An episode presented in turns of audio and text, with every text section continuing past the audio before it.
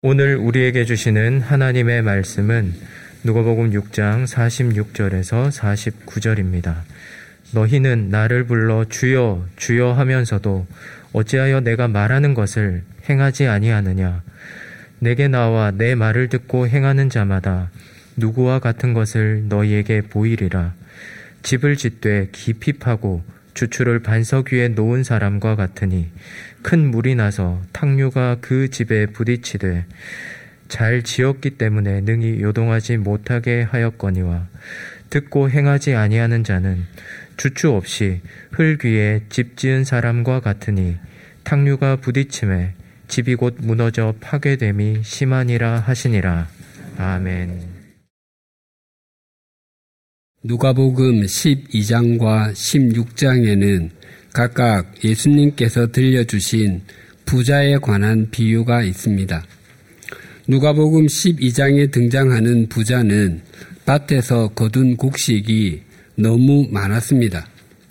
현재의 곳간에 아주 깊숙한 곳에서부터 입구까지 그리고 바닥에서부터 천장에 닿을 때까지 쌓아도 다 저장할 수 없을 정도로 많은 양이었습니다.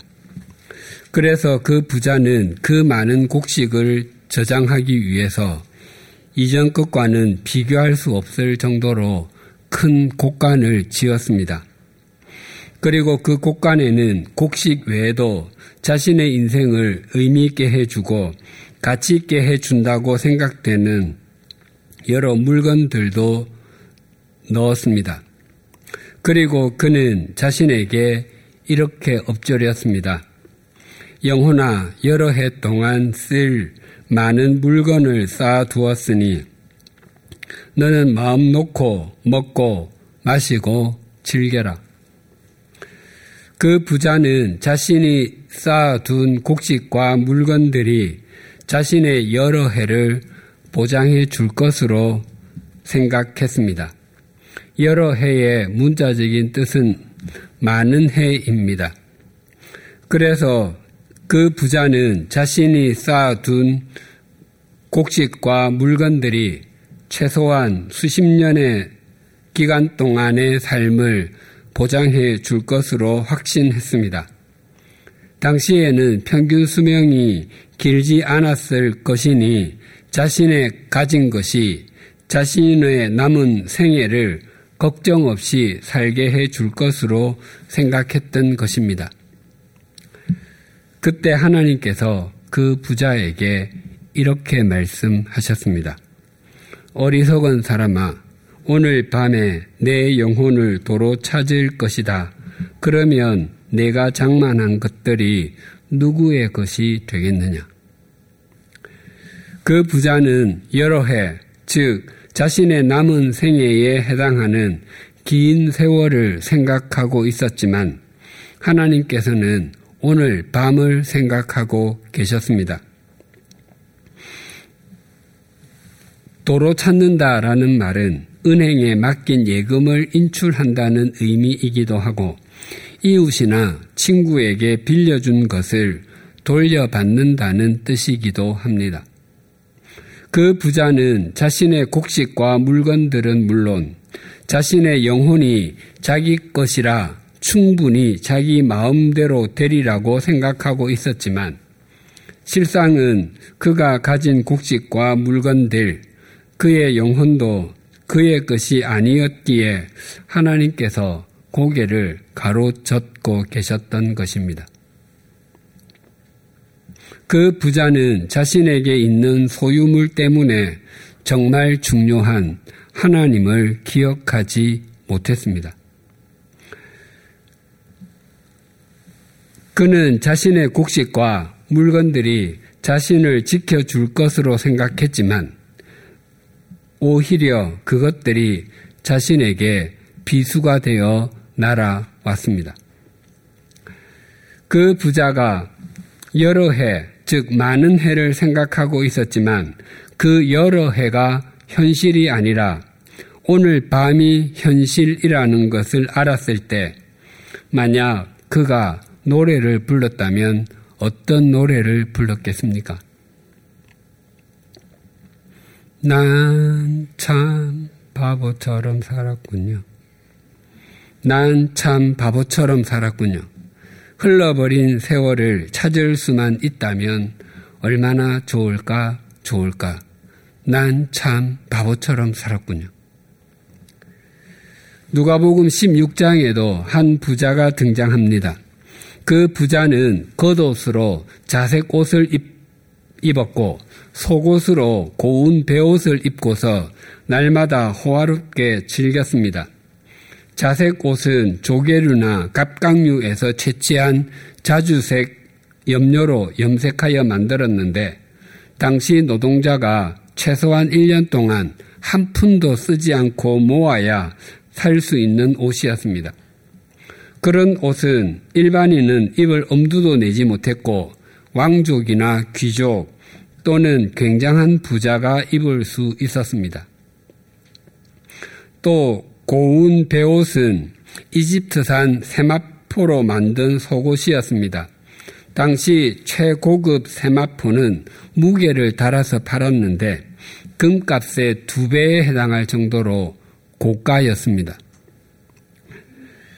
그런 옷을 입는 사람은 간편한 식단의 음식이나 시장 통해서 파는 음식을 먹으려고 하지 않을 것입니다. 산에 진미로 가득 상다리가 휘어질 정도로 차려놓고 먹으려고 할 것입니다.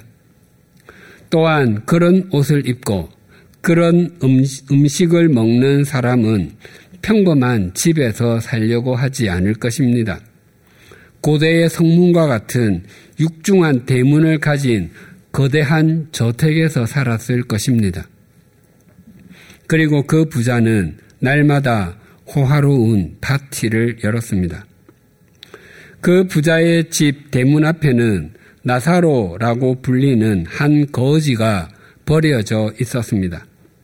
나사로가 제 발로 걸어오지 않고 버려진 상태로 있었다는 것은 그가 지체 장애인이었음을 의미합니다.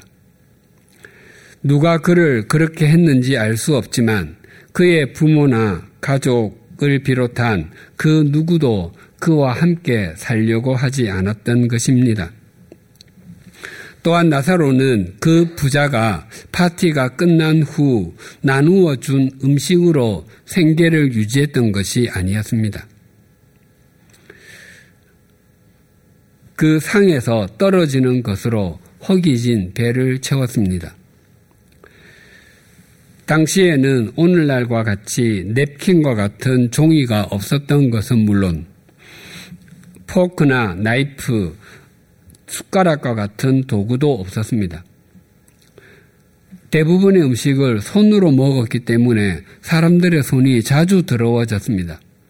그래서 부잣집에서는 손님들을 배려하여 식탁에 빵 덩어리를 두곤 했습니다. 사람들은 손에 묻은 음식물을 빵 덩어리를 떼어서 닦고는 던져, 던졌습니다. 그것을 나사로가 주워서 먹었던 것입니다. 시간이 지나 나사로와 부자에게 동일하게 죽음이 찾아왔습니다. 성경에 예수님께서 들려주신 비유가 상당히 있는데 그 비유에 등장하는 사람들은 이름이 없습니다. 달란트 비유에서 달란트를 받았던 종들의 이름도 없고 우리를 나간 양을 찾아 나선 목자의 이름도 없고 잃은 은전, 즉 드라크마를 찾는 여인의 이름도 없고 집을 나간 둘째 아들의 이름도 없습니다. 물론 집에 남아있던 큰아들의 이름도 없습니다. 예수님의 비유에서 유일하게 등장하는 이름이 나사로입니다. 나사로를 히브리식으로 표현하면 엘리에셀인데 하나님은 나의 도움이시다라는 뜻입니다. 나사로는 하나님의 도우심이 아니고서는 결코 살 수 없는 인생이었습니다. 예수님께서 말씀하신 평지 수운으로 표현하면 가난한 사람, 줄인 사람, 우는 사람이었던 것입니다.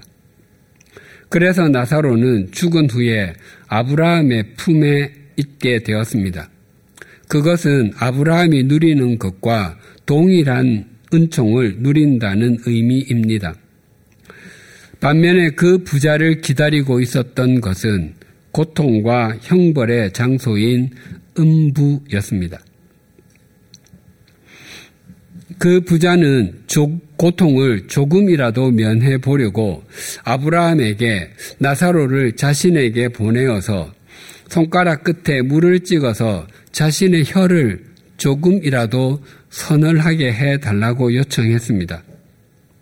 하지만 아브라함은 고개를 가로저으며 이곳과 그곳은 오갈 수 있지 않다고 했습니다. 그 부자는 단지 재산이 많았기 때문에 음부로 가게 된 것이 아니었습니다. 그의 많은 재산이 눈을 들어 하나님을 바라보지 못하게 했기 때문입니다. 하나님을 향해 눈먼 인생은 이웃도 외면하기 때문에 그런 결과를 맞이한 것입니다. 그 부자는 세상에서 자신이 살았던 삶에 대해 깊이 후회했을 것입니다. 그리고 문득 아직 세상에 살고 있는 자기 다섯 형제들은 자신과 같은 결말을 맞이하지 않도록 나사로를 보내어서 죽은 후에 자신이 겪고 있는 일을 증언해 주기를 요청했습니다. 그 부자는 끝까지 나사로를 나사로는 자신이 마음대로 부릴 수 있, 있는 존재라고 착각하고 있습니다. 그 요청을 들은 아브라함은 또 고개를 가로저으며 그들에게는 모세와 선지자들, 즉 성경이 있으니 성경을 통해서 배워야 한다고 말했습니다. 그 부자가 음부에서 자신의 혀를 조금이라도 서늘하게 해줄 한 방울의 물도 거절당하고서 당하고 또 세상에 사는 다섯 형제를 찾아가 주기를 바라는 요청도 거절당하고서 만약 거기서 그가 노래를 불렀다면 어떤 노래를 불렀겠습니까? 난 참 바보처럼 살았군요. 난 참 바보처럼 살았군요. 흘러버린 인생을 다시 살 수만 있다면 얼마나 좋을까, 좋을까. 난 참 바보처럼 살았군요. 오늘 본문은 예수님께서 제자를 택하신 후에 산에서 내려와 전하신 평지 수훈의 결론입니다. 다른 말씀도 중요하지만 오늘 본문은 더욱더 그러합니다.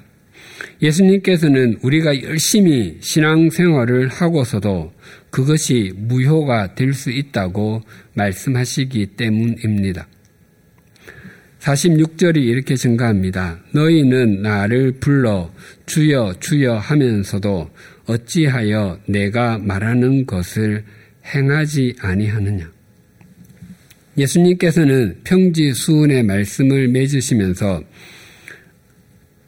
우리가 입의 신앙인, 입의 제자가 아니라 삶의 신앙인, 삶의 제자가 되라고 말씀하십니다. 누가복음과 사도행전은 의사이자 역사가이며 바울의 동력자였던 누가가 데오빌로라고 하는 높은 관직에 있었던 사람에게 보낸 것입니다. 사도행전 1장 1절과 2절입니다. 데오빌로여 내가 먼저 쓴 글에는 무릇 예수께서 행하시며 가르치시기를 시작하신부터 그가 택하신 사도들에게 성령으로 명하시고 승천하신 날까지의 일을 기록하였노라. 내가 먼저 쓴 글은 누가복음을 의미합니다. 누가는 데오빌로에게 자신의 첫 번째 글인 누가복음을 상기시키는 것으로 사도행전을 시작합니다. 누가복음을 요약하면 예수께서 행하시며 가르치시기를 시작하신부터 그가 택하신 사도들에게 성령으로 명하시고 승천하신 날까지의 일을 기록한 것이라고 말하고 있습니다. 복음서에는 산상수훈과 평지수훈을 비롯하여 하나님의 나라에 대한 비유, 종말에 관한 말씀 등 많은 말씀이 있습니다. 그런데 누가는 예수님의 삶을 예수께서 행하시며 가르치시기를 시작하신부터라고 합니다. 즉, 예수님께서 이 땅에 오셔서 가르치심보다 행하심이 먼저, 행하심을 먼저 하셨다고 합니다. 예수님의 가르치심이 진리이고 우리에게 영원한 이정표가 되는 것은 예수님께서 그 삶을 친히 사셨기 때문입니다. 그래서 행함이 없는 가르침은 공허한 메아리처럼 우리를 스쳐 지나갈 뿐입니다. 예수님께서 이 땅에 오셔서 하나님 나라의 삶을 직접 사시고 당신의 생명 주심을 통해서 우리의 생명을 영원히 건져 올려 주셨습니다. 그래서 주님의 가르치심이 복음이 되었습니다. 언행일치라는 말이 있습니다. 말과 행동이 하나로 들어맞을 때, 또 말한 대로 실행할 때 사용하는 말입니다. 그런데 누가는 예수님에 대해 말씀, 말하길 예수님께서는 언행일치가 아니라 행언일치 하신 분이십니다라고 증거하는 것입니다. 행언일치 하신 예수님의 제자였던 사람들이 보내심을 받아서 사도가 되었습니다. 그들의 믿음의 이야기를 사도 언전이라고 말하지 아니하고 사도 행전이라고 합니다. 사도들은 예수님의 말을 본받았던 것이 아니라 예수님의 삶을 본받았기 때문이었습니다. 그래서 우리의 삶도 우리 각자의 언전이 아니라 행전이 되어야 합니다.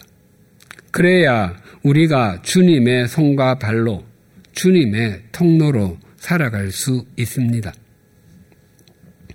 오늘 본문 46절의 말씀이 마태복음의 산상수훈에는 좀 더 또렷하게 증거됩니다. 마태복음 7장 21절에서 23절입니다. 나더러 주여 주여 하는 자마다 다 천국에 들어갈 것이 아니요 다만 하늘에 계신 내 아버지의 뜻대로 행하는 자라야 들어가리라. 그날에 많은 사람이 나더러 이르되 주여 주여 우리가 주의 이름으로 선지자 노릇하며 주의 이름으로 귀신을 쫓아내며 주의 이름으로 많은 권능을 행하지 아니하였나이까 하리니 그때에 내가 그들에게 밝히 말하되 내가 너희를 도무지 알지 못하니 불법을 행하는 자들아 내게서 떠나가라 하리라. 여기에 나오는 사람들은 예수님을 향해서 주여, 주여라며 반복해서 불렀습니다. 그것은 굉장히 큰 종교적인 열정을 표현하는 말입니다. 그러나 예수님께서는 그렇게 말한다 할지라도 그것이 하나님의 나라에 들어가게 해주는 것은 아니라고 말씀하십니다. 예수님을 향해서 주여 주여라고 반복해서 불렀던 사람들은 주님의 이름으로 선지자의 일을 보기도 하고 주님의 이름으로 귀신도 쫓아내며 주님의 이름으로 큰 능력을 행하기도 했습니다. 그들은 그들의 종교 행위를 굉장히 열심히 했습니다. 그런데 예수님께서 그것을 인정하지 않으셨습니다. 우리의 신앙이 주님께서 인정하는 것인지 아닌지 늘 점검하고 있어야 합니다. 그 점검은 이 땅에서만 할 수 있기 때문입니다. 제가 1992년부터 교육 전도사의 일을 보기 시작했습니다. 지금까지 30년이 지났습니다. 목회자로 설교를 준비해서 전하고 성경 공부를 준비해서 나누는 일은 과거에도 어려웠고 지금은 더 어렵습니다. 제 자신의 능력이 어느 정도인지 제가 모르지 않고 저의 한계를 알기에 하나님의 말씀을 전하고 나누는 일은 늘 두려운 일입니다. 그런데 설교하거나 성경 공부를 나누는 것보다 훨씬 더 두려운 일은 목회를 하면서도 충분히 세속적일 수 있고 그러면서도 그렇지 않은 척 꾸밀 수 있다는 것입니다. 거룩하게 보이는 직업이 결코 자신의 거룩함을 보장해 주지 않습니다. 굉장히 거룩하게 보이는 직업으로도 굉장히 세속적으로 살 수 있고 굉장히 세속적으로 보이는 직업을 통해서도 굉장히 거룩하게 구별되게 살 수도 있습니다. 엘리 제사장의 두 아들 홈니와 비나스는 제사장이었습니다. 그들은 제사장이면서도 하나님을 알지 못했을 뿐만 아니라 가장 세속적으로 살았습니다. 홈니와 비나스 같은 사람이 우리가 주님의 이름으로 제사장의 일을 보고 백성이 드린 제물을 하나님께 바쳤으면 하나님의 집에서 온갖 일을 다 했습니다 라고 말하면 아마 주님께서는 내가 너희를 도무지 알지 못하니 불법을 행하는 자들아 내게서 떠나가라 라고 말씀하실 것입니다. 열심히 주님의 이름으로 선지자의 일을 보고 귀신도 쫓아내고 큰 능력을 행했다고 생각한 사람들의 삶이 하나님 앞에서 무효라는 판정을 받았을 때 그들은 심판대 옆에서 어떤 노래를 부르겠습니까? 난 참 바보처럼 살았군요. 난 참 바보처럼 살았군요. 흘러버린 사역을 다시 할 수만 있다면 얼마나 좋을까, 좋을까. 난 참 바보처럼 살았군요. 예수님께서는 한 예를 말씀하시는 것으로 평지 수운을 마치셨습니다. 47절에서 49절이 이렇게 증가합니다. 내게 나와 내 말을 내 말을 듣고 행하는 자마다 누구와 같은 것을 너희에게 보이리라. 집을 짓되 깊이 파고 주추를 반석 위에 놓은 사람과 같으니 큰 물이 나서 탕류가 그 집에 부딪히되 잘 지었기 때문에 능히 요동하지 못하게 하였거니와 듣고 행하지 아니하는 자는 주추 없이 흙 위에 집 지은 사람과 같으니 탕류가 부딪힘에 집이 곧 무너져 파괴됨이 심하니라 하시니라. 예수님께서는 마태복음의 산상수훈에서도 비슷한 한 예를 드시는 것으로 마침표를 찍으셨습니다. 마태복음 7장 24절에서 27절입니다. 그러므로 누구든지 나의 이 말을 듣고 행하는 자는 그 집을 반석 위에 지은 지혜로운 사람 같으리니 비가 내리고 창수가 나고 바람이 불어 그 집에 부딪히되 무너지지 아니하나니 이는 주처를 반석 위에 놓은 까닭이요 나의 이 말을 듣고 행하지 아니하는 자는 그 집을 모래 위에 지은 어리석은 사람 같으리니 비가 내리고 창수가 나고 바람이 불어 그 집에 부딪힘에 무너져 그 무너짐이 심하니라. 이 말씀에 대해서 적지 않은 그리스도인이 오해하곤 합니다. 마치 이 말씀을 호주 출신의 영국 동화 작가 조지프 제이콥스의 이야기책에 나오는 아기 돼지 삼형제와 같이 생각합니다.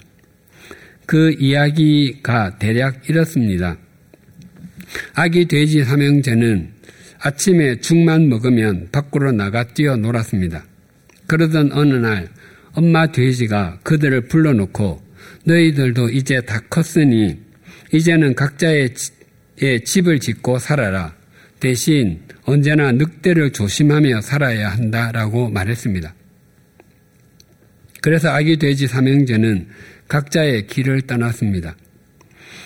첫째 돼지는 길을 가다가 집단을 지고 가는 농부를 만났고 그에게서 집을 얻어서 금방 초가집을 지었습니다. 그리고는 밖에서 놀다가 늑대를 만났습니다. 첫째 돼지는 재빨리 집으로 도망쳐 문을 잠갔지만 늑대는 숨을 들이마신 뒤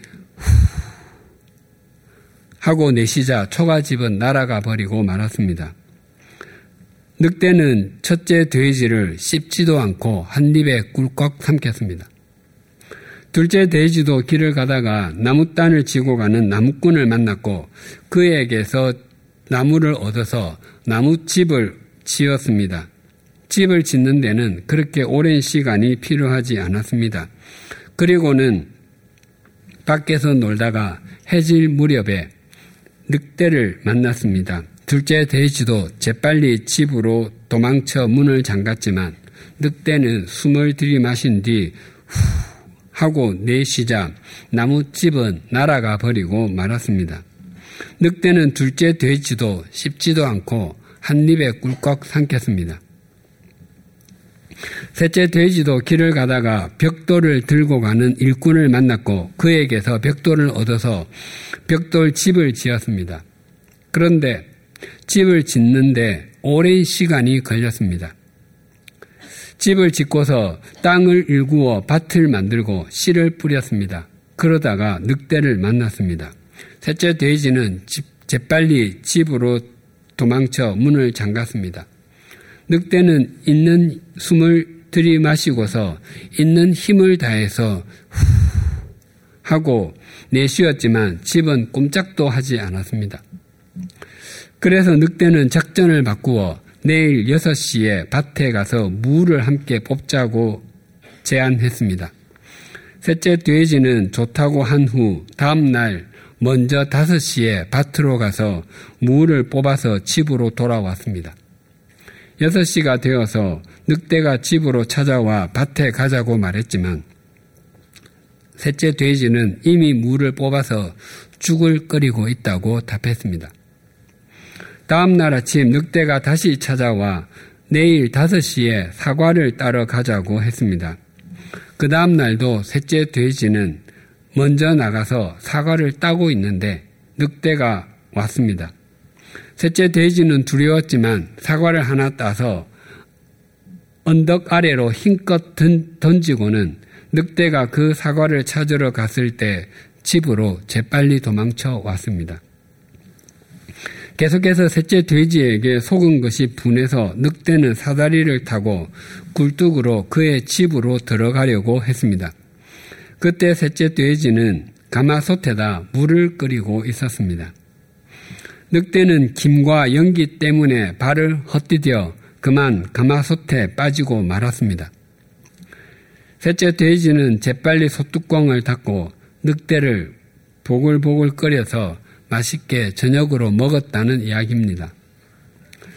다른 버전은 늑대 뱃속에 있던 첫째와 둘째 돼지를 구출한 후 셋이서 늑대를 먹었다고 합니다.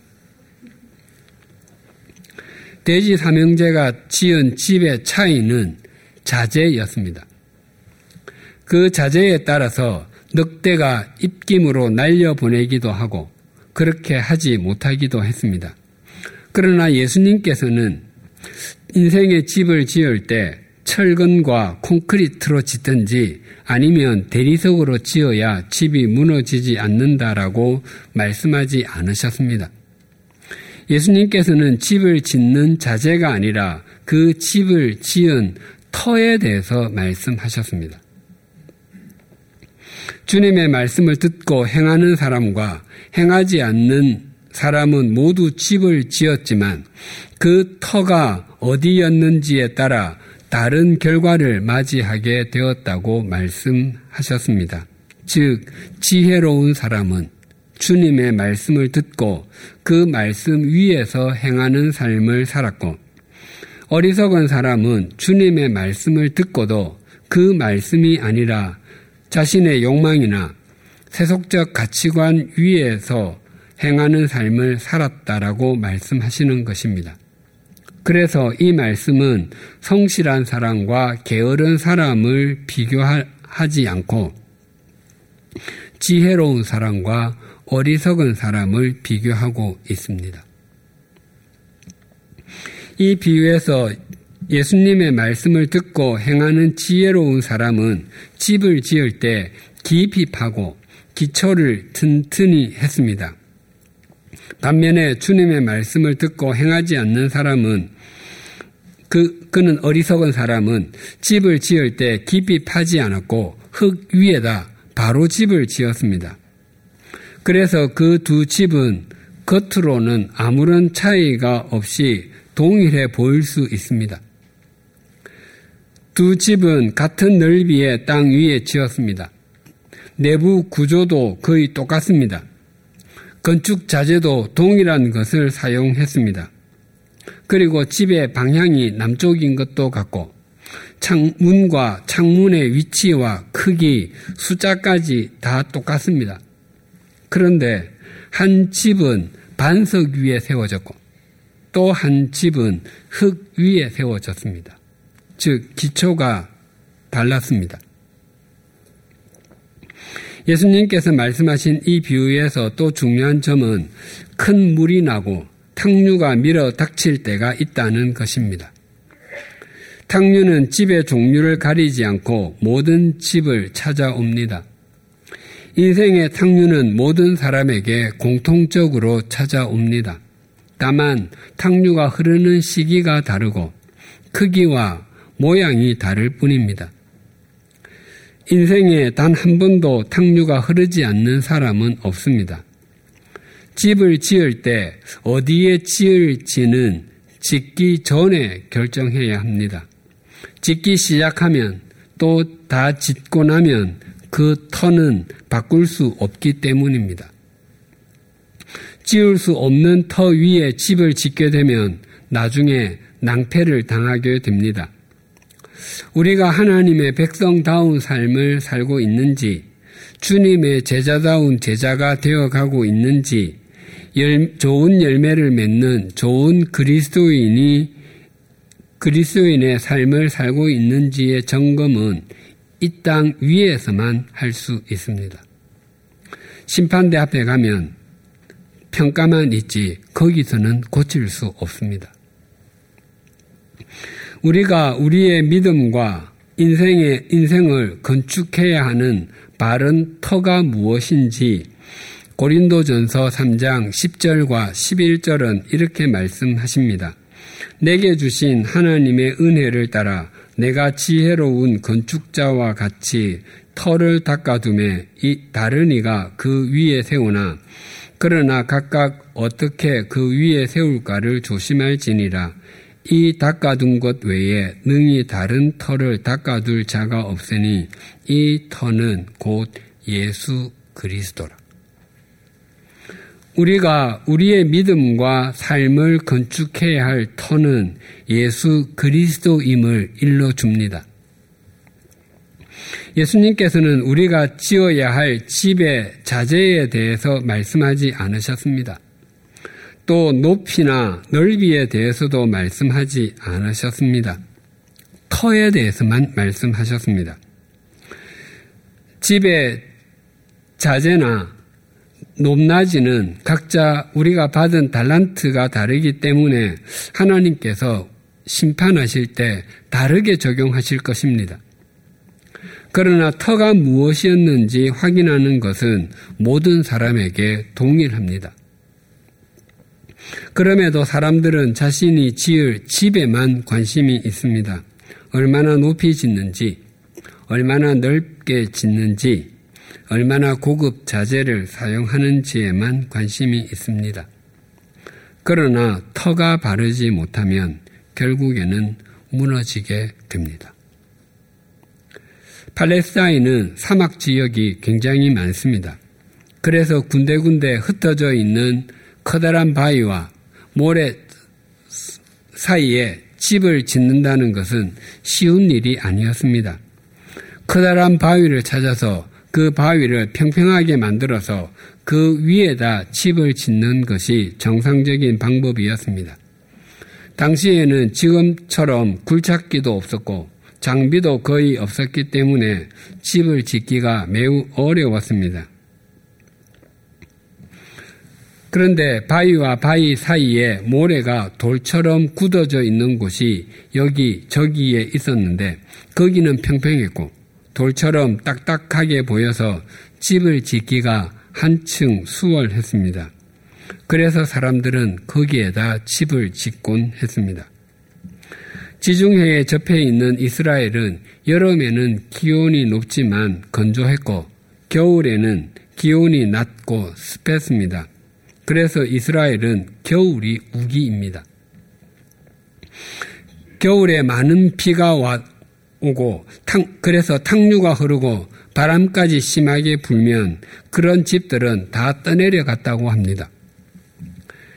목수이셨던 예수님은 어떤 터 위에 집을 세워야 하는지 굉장히 잘 알고 계셨을 것입니다. 우리의 삶의 터는 예수 그리스도이십니다. 또한 예수 그리스도는 말씀이시기에 우리의 삶의 터는 하나님의 말씀입니다. 예수 그리스도와 하나님의 말씀 위에 삶과 믿음이 지어 믿음을 지어가지 않으면 인생에 바람이 불고 비가 내려 탕류가 흐르게 되면 떠내려 갈 수 있습니다. 믿음과 삶의 집을 반석 예수 그리스도와 하나님의 말씀 위에가 아니라 자신의 욕망과 세속적 가치관 위에 지어 하나님의 심판대 앞에서 자신의 삶이 무너진 것으로 판정받을 때 그들은 무슨 노래를 부르겠습니까? 난 참 바보처럼 살았군요. 난 참 바보처럼 살았군요. 흘러버린 인생을 다시 살 수만 있다면 얼마나 좋을까, 좋을까. 난 참 바보처럼 살았군요. 오늘은 주님의 성탄을 기리고 다시 오심을 소망하는 대림절 셋째 주일입니다. 예수님께서 이 땅에 오심은 난 참 바보처럼 살았군요를 노래 부를 수밖에 없는 우리를 영원히 건져 올려 주시기 위해서입니다. 우리가 이 땅에서 아무리 높은 집을 지어도 아무리 넓은 집을 지어도 또 아무리 값비싼 자재를 사용하여 집을 지어도 그 터가 자신의 욕망이고 세속적 가치관이라면 주님께서 말씀하시는 집이 아닙니다. 또한 우리가 이 땅에서 마지막 숨을 내어 쉬게 되는 때는 이 순간에도 1초 1초 다가오고 있습니다. 우리 모두 눈을 들어 하나님을 목적 삼으며 우리의 믿음과 삶을 반석 위에 세워 가십시다. 우리의 삶과 믿음을 예수 그리스도와 진리의 말씀 위에 세워갈 때 우리는 비로소 난 참 바보처럼 살았군요를 노래 부르는 삶에 마침표를 찍을 수 있습니다. 그때 우리가 맞는 대림절과 성탄절은 진리와 생명의 절기, 소망의 절기가 될 것입니다. 기도하시겠습니다. 하나님 아버지, 매년 새해를 시작하면서 새 롭게, 신실하게, 바르게 살아보겠다고 굳게 결심했었지만, 연말이 되면 후회와 아쉬움이 있곤 했습니다. 오늘 말씀을 통해서 그 이유가 무엇인지 또렷하게 확인하게 해 주셔서 감사합니다. 어리석은 두 부자처럼 우리의 삶과 믿음의 터를 우리가 가진 것으로 삼으려고 했기 때문입니다. 또한 우리가 가진 재능과 우리가 처한 환경을 기초로 삼으려고 했기 때문입니다. 사실 우리는 난 참 바보처럼 살았군요라고 노래할 수밖에 없는 인생이었습니다. 그럼에도 우리를 바보 인생으로 보지 않으시고 우리를 인생의 순간순간마다 인도하여 주시고 역사하여 주심으로 오늘까지 올 수 있었음을 감사합니다. 때림절 셋째 주일을 맞아 다시 한번 결단하옵나니 우리의 삶과 믿음을 반석 예수 그리스도와 주님의 말씀의 터 위에 세워가게 하여 주시옵소서. 그리하여 우리가 하나님 앞에 서게 되었을 때 난 참 바보처럼 살았군요 라고 노래 부르지 않고 에벤 에셀 여기까지 나를 도우셨습니다 라고 고백하게 하여 주시옵소서 예수님의 이름으로 기도드립니다. 아멘.